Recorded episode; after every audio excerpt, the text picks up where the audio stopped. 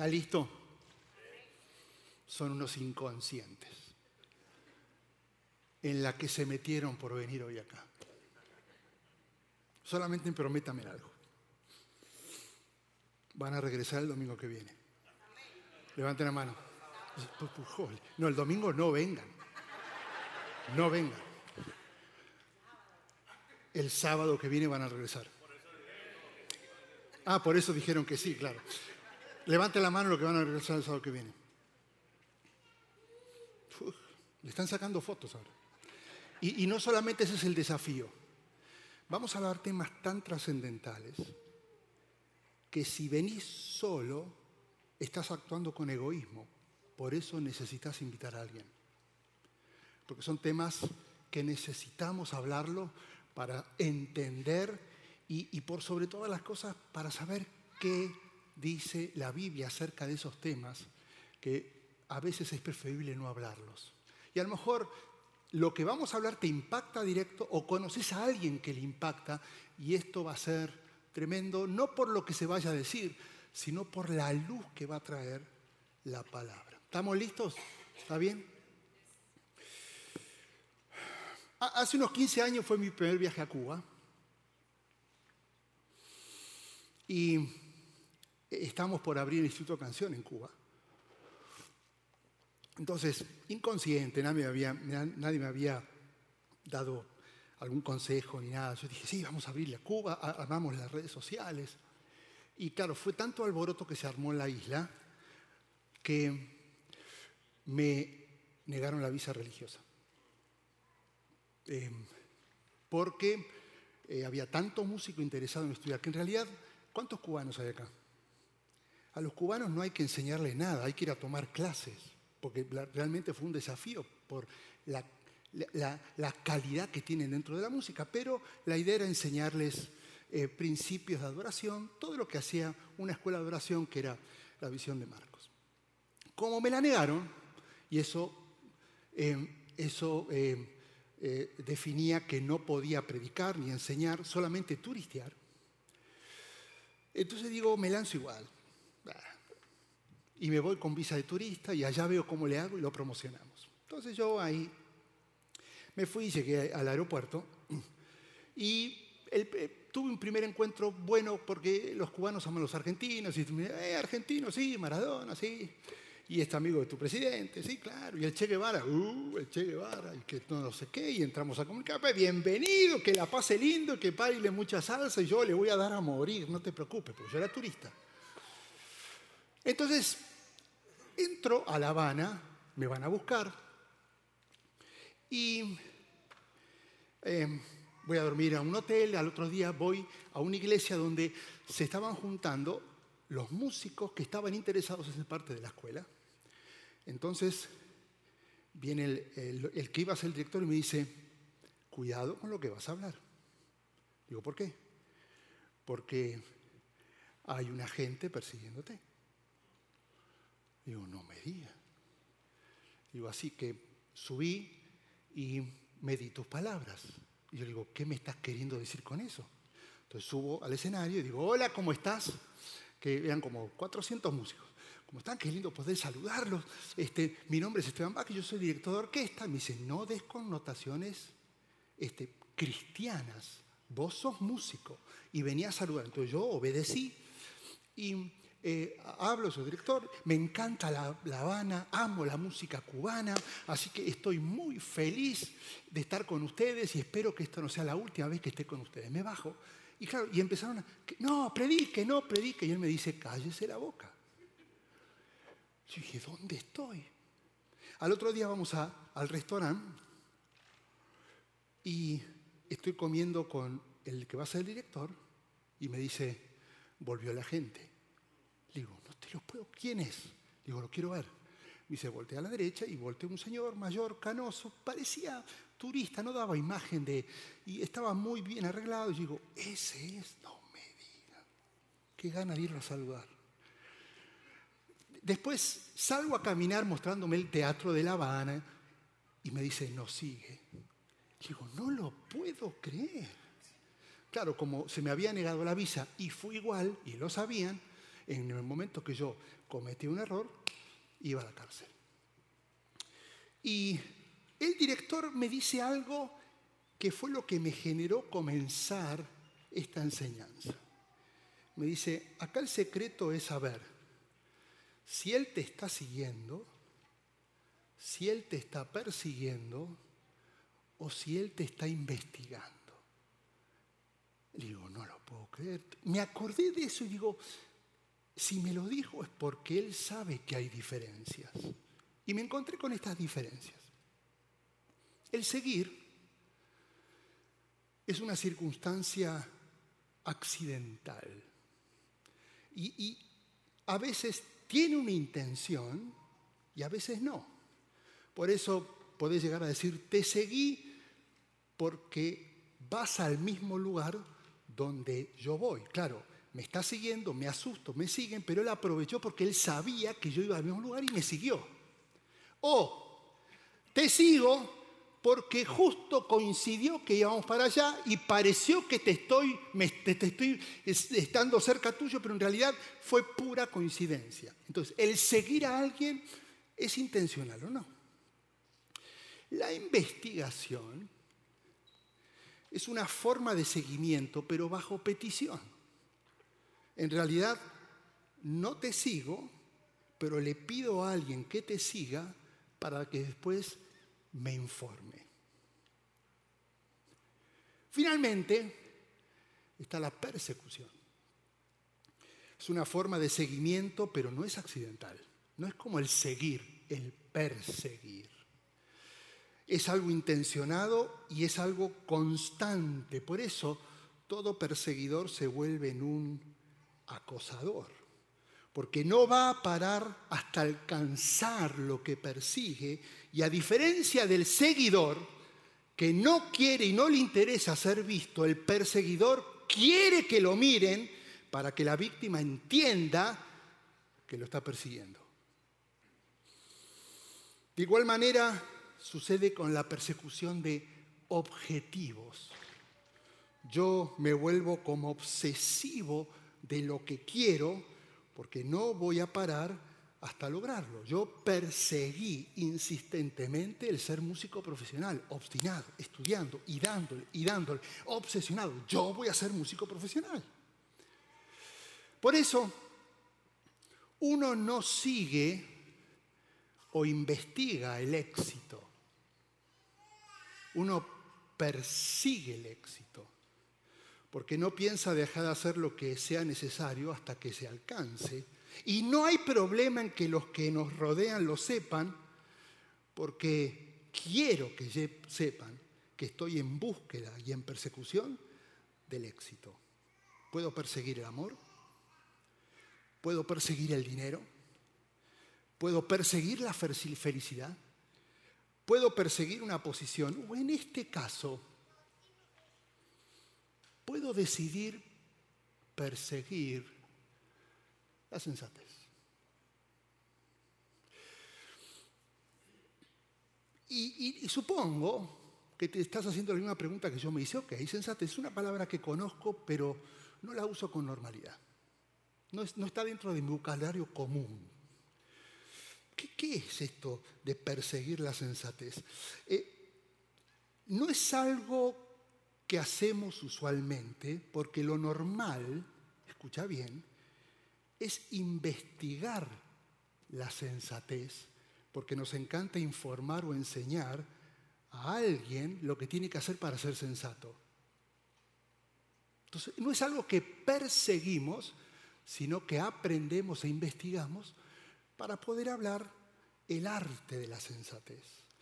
La sensatez es la cualidad de las personas prudentes, que tienen buen juicio, que actúan y que toman decisiones con madurez y cordura. En realidad yo tendría que preguntar ahora, ¿cuántos sensatos hay?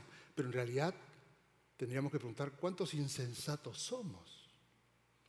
Porque veo lo que es, veo dónde estoy y, evidentemente tengo que ser proactivo en buscarlo porque estoy lejos. ¿Querés más profundidad en lo que es la sensatez? implica ser objetivos, ser racionales, estar consciente de todas las cosas y siempre actuar con coherencia.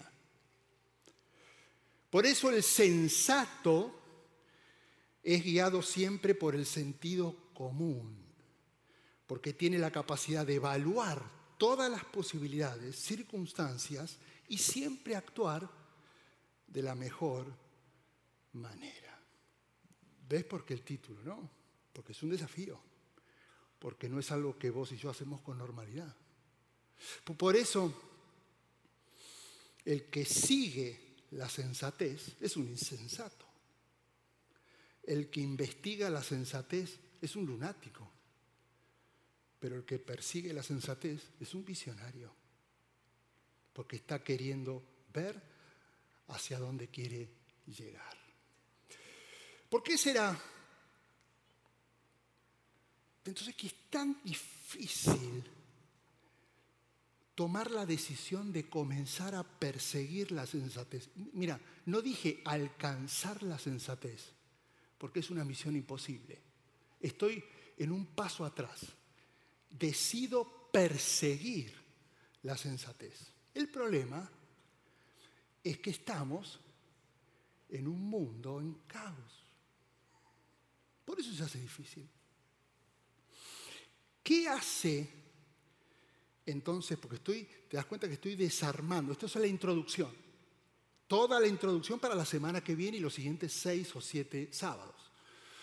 Para que entiendas por qué estás queriendo escuchar y qué importante es perseguir, vivir con sensatez en un mundo que no invita a ser sensatos. Pero para eso tenemos que definir, además de lo que es persecución, además de lo que es sensatez, qué significa que algo esté en caos y por qué está en caos. Imagina que vas caminando por la calle y de repente te agachás para atarte un cordón porque se te desató el zapato. Detrás tuyo venía un señor caminando con un café hirviendo en la mano no se da cuenta de que estás ahí agachado, se tropieza contigo, se le derrama el café en la mano, se quema y tiene que ir de, tiene que ir de urgencia al hospital. Eh, el señor del café resulta que era el piloto de United y por el accidente no va a poder llegar al vuelo que tenía programado para esa noche. Por lo tanto, el vuelo en el aeropuerto se va a demorar y una de las pasajeros del vuelo viajaba a una entrevista de trabajo, así que ya perdió el trabajo. Otro era un hombre que viajaba a su boda, así que dejó plantada a la esposa en el altar. Y también no había pareja de hermanos que querían despedirse de su abuela que sufría una enfermedad terminal, así que no pudieron darle el último adiós. Se armó un caos. Y fue una simple acción. Alguien se agachó, se ató, alguien no lo vio y todo lo que se desató. Ahora, ¿qué tal si te dijera que esto es algo parecido a lo que sucedió en el jardín del Edén con Adán y Eva. Porque tenemos que llegar a entender por qué el mundo está en caos. Resulta que Génesis 2 dice, Dios tomó al hombre y lo puso en el jardín del Edén para que lo cultivase y lo cuidara. Y le dio esta orden, le dio este mandato. Podés comer de todos los árboles del jardín. Pero hay un árbol, que es el árbol del conocimiento del bien y del mal, y no podés comer de ese árbol. El día que comas de ese árbol, vas a morir. En, en realidad, esta orden fue una invitación a Adán para que él comience a perseguir la sensatez. Porque de acá se desprende una verdad. Obedeciendo se alcanza la sensatez. No sabiendo, no conociendo, no deseando, obedeciendo. En escena aparece el que promueve la insensatez. Porque hasta ahí está todo bien. Eh, después de ese versículo 17, es creada Eva. Así que la orden no fue a Eva, fue Adán. Todavía Eva no había sido creada. Aparece el promotor de la insensatez y le dice, no es cierto. Y se lo dice a ella, ¿no? Acuérdate, ella no recibió la orden, la, orden y la invitación a ser sensato fue al líder, fue a la cabeza, al sacerdote. Hmm. No es cierto, no van a morir. Dios sabe muy bien que cuando coman de ese árbol, se le van a abrir los ojos y en realidad van a llegar a ser como Dios y van a conocer el bien y el mal. Así que cuando vino el promotor de la insensatez, todo lo que había sido planificado tomó un giro radical porque la, mujer vio que el fruto del árbol, Adán estaba al lado de él. Y me imagino que está, pero Dios me dijo otra cosa. Y mi pregunta, Adán, va a ser, ¿por qué no abriste la boca? Y le echamos la culpa a la mujer. La mujer vio que el fruto del árbol era bueno y que tenía un buen aspecto y era deseable para adquirir sabiduría, así que tomó de su fruto y lo comió. Y luego, al que se le había dado la orden para perseguir la sensatez, se lo dio a su esposo y él comió. Es una simple acción, no comas de un árbol. Y, en vez ellos de perseguir la sensatez, fueron seducidos a practicar la insensatez y se dieron. Esto me lleva a una conclusión. La desobediencia acaba con la sensatez y siempre va a transformar toda persecución en investigación. Y te volvés un experto en lo que es ser sensato, pero jamás lo practicas.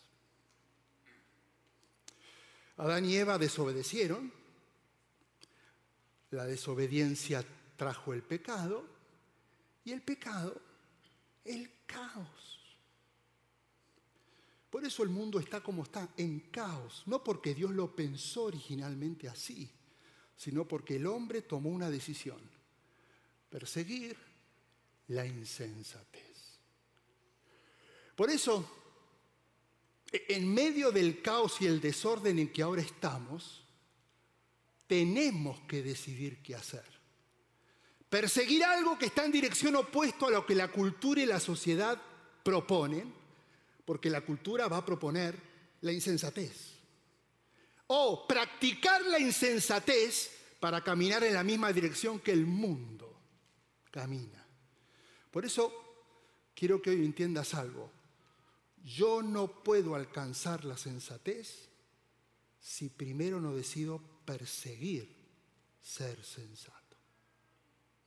Si, no decidiste perseguir ser prudente, no lo sos. Porque ese cambio y esa transformación comienza con el deseo de alcanzarlo. Pregunta. ¿Estamos bien hasta acá? Necesito agua. ¿Va, a volver, ¿Todos van a volver el sábado que viene? Ok, muy bien. Delante de mí pueden decir algo, pero del pastor Ramón no. Ok. Pregunta. ¿Cómo puedo perseguir? Esta es una pregunta que podrías haberme hecho. Pastor, ¿cómo puedo perseguir algo tan difícil de alcanzar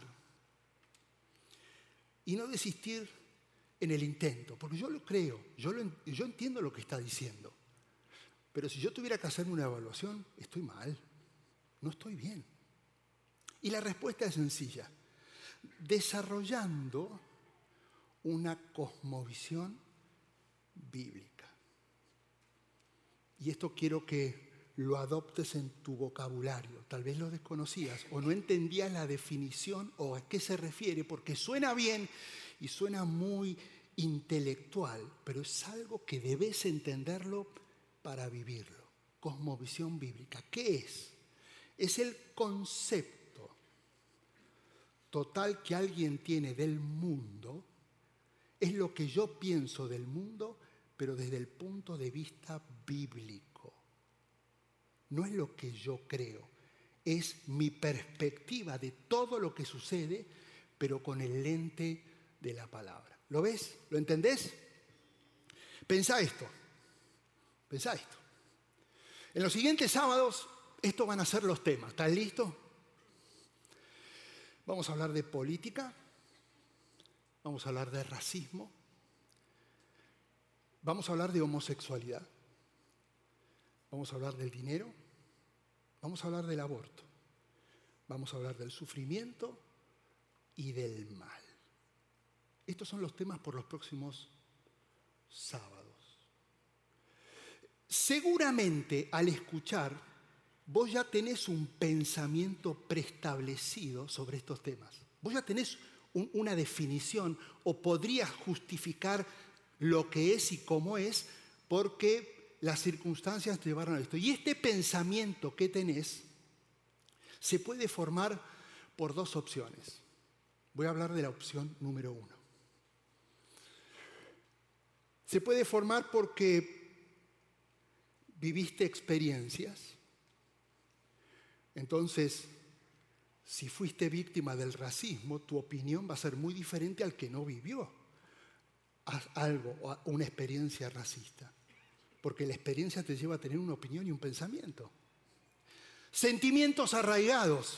Si sos alguien que no está pudiendo tener bebés y lo deseas, tu opinión sobre el aborto va a ser muy diferente a aquella persona que abortó. Si hablamos de influencia cultural, tus pensamientos sobre la homosexualidad van a ser diferentes si en tu familia hay alguien homosexual. Todo lo que vivís te lleva un pensamiento. Entonces, lo que pensás, esa es la opción uno, lo que viviste. Opción dos.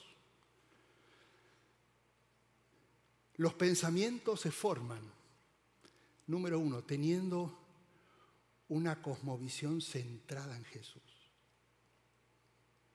Hay dos formas, ¿eh? Estoy hablando de cómo se pudo haber generado lo que pensás. Esto, acordate, es introducción a lo que empezamos la semana que viene. La opción dos, tus pensamientos en base a una cosmovisión centrada en Jesús. Mateo 22, 37, ama al Señor tu Dios con todo tu corazón, con todo tu ser, y con toda tu mente, le respondió Jesús. Y este es el primero y más importante de los mandamientos. Y el segundo se parece a este. Ama a tu prójimo como a ti mismo, porque de estos dos mandamientos depende la ley y los profetas. Ahora, escucha esto. Esto significa que la vida no gira alrededor de nosotros. Jesús debe ser y estar en el centro y lo debo amar con todo mi corazón, lo debo amar con todo mi ser, con toda mi mente y además amar al prójimo como a mí mismo. Esto es la teoría, esto es lo ideal, pero la verdad es que todos centramos nuestra vida en algo. Todos tenemos algo y giramos alrededor de ese algo que hemos decidido poner en el centro de nuestra vida. Algunos son los sentimientos. Cuidado. Vivir para tus sentimientos es muy peligroso porque los sentimientos van y vienen y tienen la característica de ser muy engañosos. Otros ponen en el centro la familia. Y, y tenés que ser consciente que tu familia está formada, yo sé que la más, pero está formada por pecadores. Así que no te sorprendas si vivís traiciones, infidelidades, abandonos o decepciones, porque estás rodeado de imperfectos, no esperes algo perfecto. Algunos ponen en el centro su profesión o su carrera. El COVID nos enseñó que lo que sabemos hacer no es tan seguro como lo que pensábamos. Unos cuantos centran su vida en sí mismos, o sea que corren en dirección opuesta a lo que Dios nos pidió y eso, además de ser egoísta, te hace insensato. Pero pocos deciden centrar su vida en Jesús. Pero como son pocos, por eso en un mundo de caos hay tan poca sensatez. Centrar mi vida en Jesús garantiza pensamientos construidos no por lo que he escuchado, no por lo que he vivido a lo largo del camino, sino por lo que Jesús dijo. Por eso lo que vamos a estudiar en las siguientes semanas es determinante, porque voy a explicarte temas controversiales, pero a la luz de la palabra, no para debatir con tus pensamientos, no para poder eh, discutir y saber qué pensás, sino para decirte lo que la palabra dice de esos temas. Así que, si tenés una cosmovisión bíblica centrada en Jesús, tus pensamientos se van a afirmar. Si las ideas del mundo te están confundiendo, va a ser una buena oportunidad para que ajustes tus pensamientos. Pero si el mundo te convenció con sus ideales falsos, va a ser el mejor momento para que cambies radicalmente tu manera de pensar. Entonces, primera conclusión, yo puedo perseguir la sensatez solamente cuando decido tener a Jesús en el centro. Porque la cosmovisión, la visión de todo lo que me rodea va a ser a través de los ojos de Jesús. ¿Estamos? Me voy al segundo punto. Los pensamientos se pueden formar y se deben formar teniendo una cosmovisión bíblica de la realidad en que vivimos. Primera Corintios 2.14 dice, el que no tiene el Espíritu no acepta lo que precede del Espíritu de Dios, pues para él es locura. No puede entenderlo porque hay que discernirlo espiritualmente. Ahora escucha esto, para el cristiano, para el que ama al Señor, para el que quiere aprender y seguir a Jesús, la Biblia es la lente a través del cual vemos quién es Dios en medio de un mundo en caos. Esta es nuestra fuente de autoridad en todos los temas y no solo debemos creer lo que dice, sino promover lo que dice y defender lo que dice. Pero como el mundo no lo entiende, lo cuestiona y lo rechaza. Por eso Pablo dijo, eh, el Dios de este mundo, Dios con minúscula, ha cegado la mente de los incrédulos para que no vean la luz gloriosa del Evangelio de Cristo, el cual es la imagen de Dios. Por eso predicamos, por eso estamos haciendo lo que hacemos, por eso compartimos nuestra fe, porque es el poder del Evangelio, escucha bien, el poder de su palabra lo que permite que el Espíritu Santo convenza y lleve las personas a Jesús. No son tus ideas, es lo que está acá. Solo cuando esto sucede, la persona es capaz de comenzar a desarrollar una cosmovisión bíblica para comenzar a perseguir una vida de sensatez. Pero pastor, ¿cómo puede ser que hay cristianos de años que siguen pensando como si fueran del mundo? y siguen haciendo cosas como si vivieran en el mundo? Buena pregunta. Gracias por preguntarla. Un encuentro con Dios no me hace sensato. Un encuentro con Dios, un encuentro con Jesús, me salva. Y el tener la seguridad de mi eternidad, porque ahora Jesús vive en mí, me lleva a querer ser obediente a su palabra y el resultado será una necesidad de vivir persiguiendo la sensatez, que no es otra cosa que vivir la verdad y no solamente vivirla, sino proclamarla. ¿Lo ves? Por eso Pablo le dice a Timoteo, predica la palabra, predica la palabra, persiste en hacerlo, persiste en hacerlo. Necesito que sigas persiguiendo la sensatez en tu vida. Sos joven, predica la palabra, persiste en hacerlo. Sea o no sea oportuno, abrí tu boca, corrige, reprende y anima con mucha paciencia sin dejar de enseñar. Porque llegará el tiempo en que no van a tolerar la sana doctrina, sino que llevados por sus propios deseos, insensatez, insensatez. Así como llegó el que promueve la sensatez a Adán y Eva. se rodearán de maestros que le digan las novelerías. ¿Qué quieren oír? Nuestra preocupación en realidad no deberían ser los que incrédulos que no tienen una cosmovisión bíblica centrada en Dios, porque en realidad ellos no pueden, porque siguen con los ojos vendados.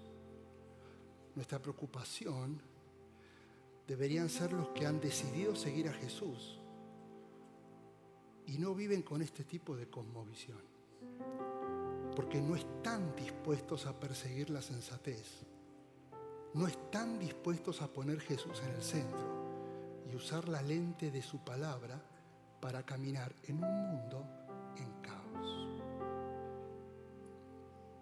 Si sos cristiano, o sea que amas a Jesús, crees que Él murió y resucitó, y sos maduro espiritualmente, no porque has envejecido en la iglesia o en el cuerpo de Cristo, sino porque has entendido y estás dando paso y persiguiendo la sensatez, toma mis palabras, lo que estoy diciendo, como una afirmación y seguí caminando así como vas, seguro y sin dudar de nada a pesar de las circunstancias y del caos del mundo. Si sos así, dale, no pares, proclama y anuncia a un Dios que prometió para nosotros vida eterna, porque Él murió y resucitó por nosotros. Pero si sos un cristiano inmaduro espiritualmente, y lo digo de una manera menos violenta, un cristiano que está dando sus primeros pasos o tomando sus primeras decisiones, no olvides lo siguiente. La palabra de Dios es verdadera porque Dios es verdadero. La palabra de Dios es verdadera, porque Dios es verdadero.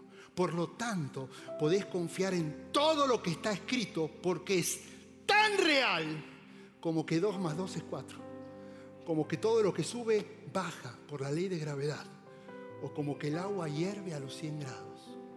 Es tan comprobable como lo que te he dicho.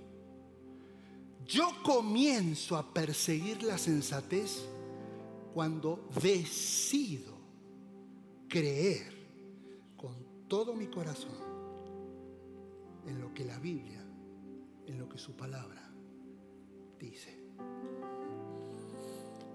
No dije conocer, sino creer, porque creer implica obedecer, conocer no.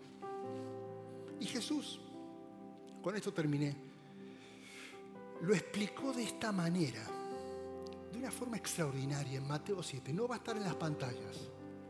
Escúchalo como si fueras parte de la escena, donde estás escuchando al mismo Jesús. Y él dijo lo siguiente a los que le seguían. No todo el que me dice, Señor, Señor, va a entrar en el reino de los cielos sino solo el que hace la voluntad de mi Padre que está en el cielo.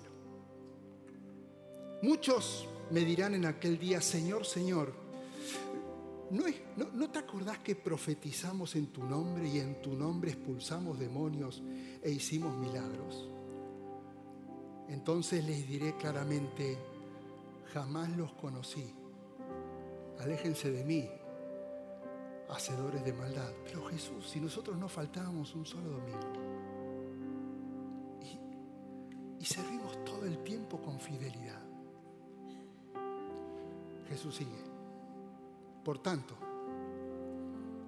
todo el que oye estas palabras y las pone en práctica es como un hombre prudente, sinónimo de sensato que construye su casa sobre la roca.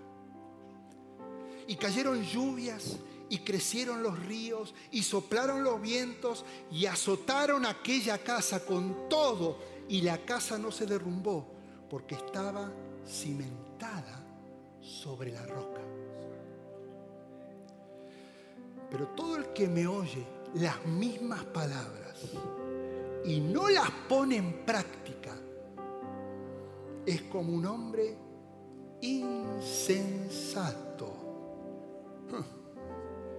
que construyó su casa sobre la arena. Cayeron las lluvias, crecieron los ríos, soplaron los vientos y azotaron aquella casa y se derrumbó. Y todo fue una ruina. Y cuando Jesús terminó de decir estas cosas, dice el versículo 28 del capítulo 7, que las multitudes se asombraban de lo que Jesús decía. ¿Sabes por qué? Porque esa gente, como ahora vos, ahora mismo, comenzaron a entender que la sensatez no viene con las canas. La sensatez se alcanza cuando vivo en obediencia a Dios. Y la obediencia pasa a ser una forma de vida, porque Jesús está en el centro de todo. Y ahora creo en su palabra, porque es la verdad absoluta. No es lo que pienso, sino lo que dice su palabra que transforma mi manera de pensar. Por eso Pablo es tan claro, no se amolden al mundo actual. La sensatez, ¿cómo se logra? Transformándonos mediante la renovación de la mente. Así podrán comprobar cuál es la voluntad de Dios, que es buena, que es agradable y perfecta. Escúchame bien, me renuevo solo con la verdad. Querer renovar mi mente es decidir comenzar a perseguir la sensatez. ¿Estás dispuesto? No es fácil. Te tengo una mala noticia. Si no lo haces aferrado a la palabra, no lo vas a lograr. No lo vas a alcanzar. La única manera es con la Biblia, con su palabra, que es perfecta, que es absoluta, dejando que renueve y transforme mi vida. Ahora, cerra tus ojitos, porque todo esto va a generar una evaluación. Y seguramente estarás diciendo, ¿estoy bien? No estoy tan bien. O a lo mejor estarás diciendo, estoy mal. Porque me dediqué a conocer, pero no a creer.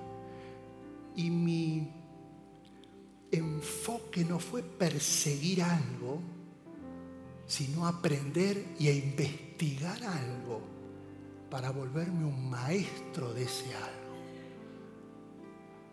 La sensatez no se investiga, se persigue. Cerra tus ojos. Quiero que muy suave comiences a cantar esta canción mientras piensas, evaluás y deja que el Espíritu Santo, que es el único que convence, comienza a hablar y a tocar tu corazón. Francis. Gracias por participar del servicio a través del Internet. Esperamos que la experiencia de hoy haya alentado y desafiado su mente y corazón. En Champion Forest nos apasiona ayudar a las personas a conocer a Dios, a crecer en su relación con Él y con los demás, mientras todos como cristianos hacemos una diferencia en el mundo. Nos encantaría tener la oportunidad de hablar y orar con usted le invitamos a que ingrese a championforest.org diagonal conectar para que podamos estar en contacto. Y por supuesto, esperamos con ansias el momento de poderles saludar en persona en una de nuestras sedes. Que Dios le bendiga y tenga una semana llena de la presencia del Señor. Nos vemos pronto.